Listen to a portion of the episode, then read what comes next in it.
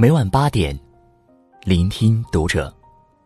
大家好，我是主播小贤，欢迎收听读者。今天跟大家分享的文章，来自作者小椰子。四十三岁天价月嫂笔记曝光，不要拿你的业余，去挑战别人吃饭的本事。关注读者新媒体，一起成为更好的读者。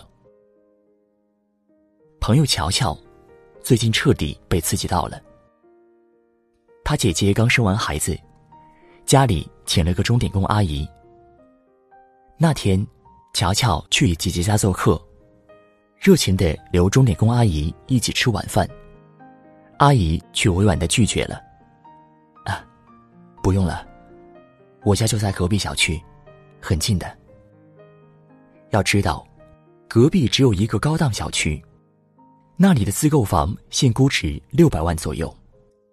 再一打听才知道，那个钟点工阿姨正是所谓的金牌月嫂，月入两万多。乔乔崩溃了。我的工资还不到人家的三分之一。乔乔是那种穿着高级西装套裙，脚踩十二厘米高跟鞋走路带风的白领，加班到深夜，经常手捧一杯现磨咖啡，站在三十五层的写字楼看外面灯火辉煌。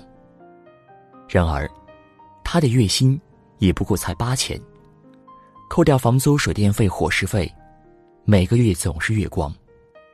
对比之下，姐姐家的那位四十三岁的钟点工阿姨，不但在高档小区买了房，月薪还高的吓人。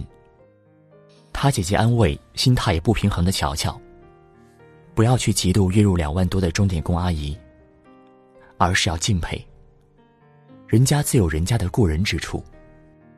即使在一个不起眼的岗位上，也有人能够发出万丈光芒。”那位钟点工阿姨的一天是这样度过的：九点，为全家人制作早餐，给产妇进行伤口护理；十点，二便处理，带宝宝晒日光浴；十一点，制作午餐，给产妇喂养；十四点，给宝宝洗澡抚触，给宝宝脐部消毒；十五点，清洗衣物。指导产后恢复操。十七点，制作晚餐，晚餐喂养，二便处理。每个时间段都满满当当。完成之后，还要赶去另一家雇主家里工作。一名经验丰富、尽职尽责的月嫂，会将产妇和宝宝照顾得无微不至。不能嫌脏嫌臭，而且必须极具耐心。对任何一项任务都不能敷衍了事。四年前，阿姨的月收入还不到两千五，她自己买了很多家政服务的书，边学习边实践，还参加了月嫂培训课。两年后，他通过了育婴师初级资格考试，还学习了催乳、小儿推拿等技能。他在每一位雇主家里。都会记下一本厚厚的笔记，写下家庭成员的饮食口味、特殊要求、不同喜好，还有宝宝的成长历程。乔乔看过阿姨的笔记本，感慨万千。十二月五日，九点二十，宝宝吃奶断断续续一个小时，黄疸消退中。十四点五十，宝宝很喜欢洗澡。每次洗澡完都会笑。十六点十分，宝妈妈喜欢吃甜口的点心，今天吃了两碗花生汤。就是靠着事无巨细的努力和细心，阿姨慢慢做到了金牌月嫂的职位。看了她，我才知道，不管你在哪个领域，只要你能专业到极致，就能拉开与他人的距离。曾经带过一个喜欢混日子的实习生。上班摸鱼，刷刷微博和网文，涂涂指甲油。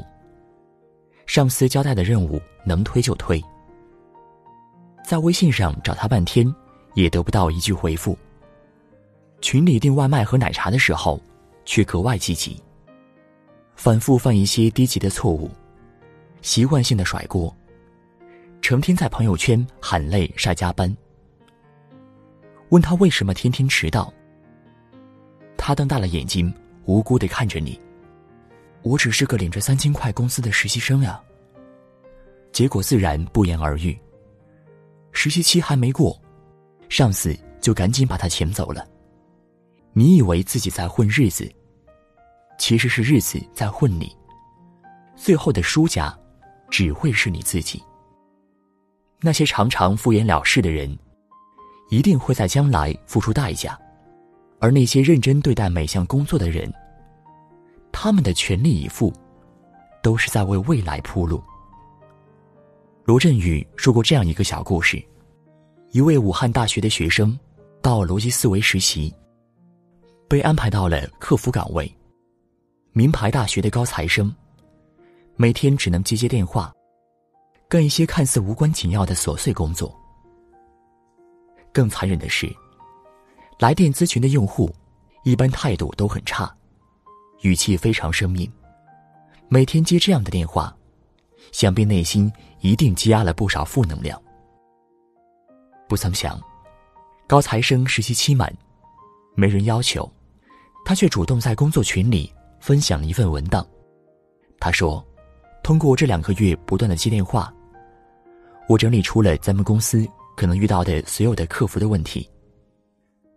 这些问题应该怎么去解答？”怎么说沟通效果会比较好？我参考其他公司的客服，做了一个梳理，大概是三十页的一份文件，希望对公司日后的客服工作有所帮助。罗振宇看到这份手册惊呆了，满脑子只有一个想法：这就是人才呀，要把他留住呀！这就是所谓的悟性，清晰的知道自己为什么工作。要达到什么标准？为达成目标，需要做哪些事情？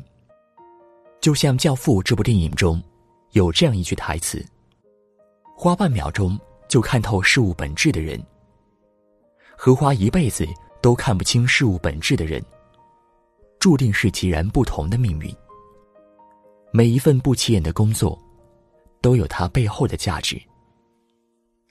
真正的牛人。把每一项任务都当成修炼自己的一个台阶，把一件事情做到极致，才有可能在激烈的竞争中脱颖而出。之前，京东一位普通的快递员晒了自己八万的月工资单，许多人看过之后愕然。常年骑着电动车，一张脸晒得黝黑的快递小哥，居然能月薪八万。快递小哥叫黄少波。今年的二月底到三月底，他总共收了十三万个快递。最多的时候，甚至一天收了三万个快递。他是怎么做到的呢？原来，在他的客户里面，有很多都是大客户，快递非常多。很多快递员给企业送快递，都是送到前台。而他却总是会第一时间递给老板。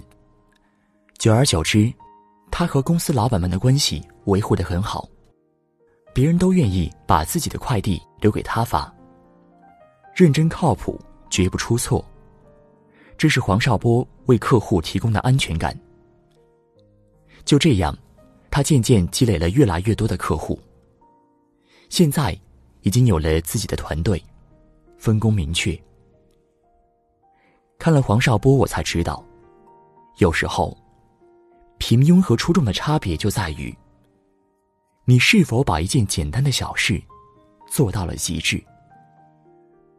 有这样一个词，叫“大拇指法则”，指的是，在当代社会，很多领域，如果你没有成为少数的大拇指，你就会被淘汰，要么出众。要么出局，没有中间选项。这个世界上的绝大多数人，都是在庸庸碌碌的过完自己的一生。而那些活出开挂般人生的人，你知道他们在暗处默默蓄力了多久？口红一哥李佳琦，一年三百六十五天，他直播三百八十九场。直播时曾一口气试了三百八十支口红，试完嘴巴红肿，疼到不行。孙俪经纪人郭思，凌晨生孩子，早上九点就开始对接工作流程，发剧本。这已经不是他第一次这样敬业了。甚至连自己婚礼刚结束，脱下婚纱就陪孙俪工作去了。网红 Papi 酱，在爆红之前，已经在影视圈摸爬滚打了十年，做编剧，做导演。每个短视频转发量过万的背后，是他和团队苦思冥想、抠选题、披星戴月剪片的成果。他们的成功，正是靠着专业到极致的精神，不辜负、不敷衍的态度。人生下半场，不出众，便出局。愿你我能不断打磨自己的专业本领，在自己的领域做到极致。星光不问赶路人，时光不负有心人。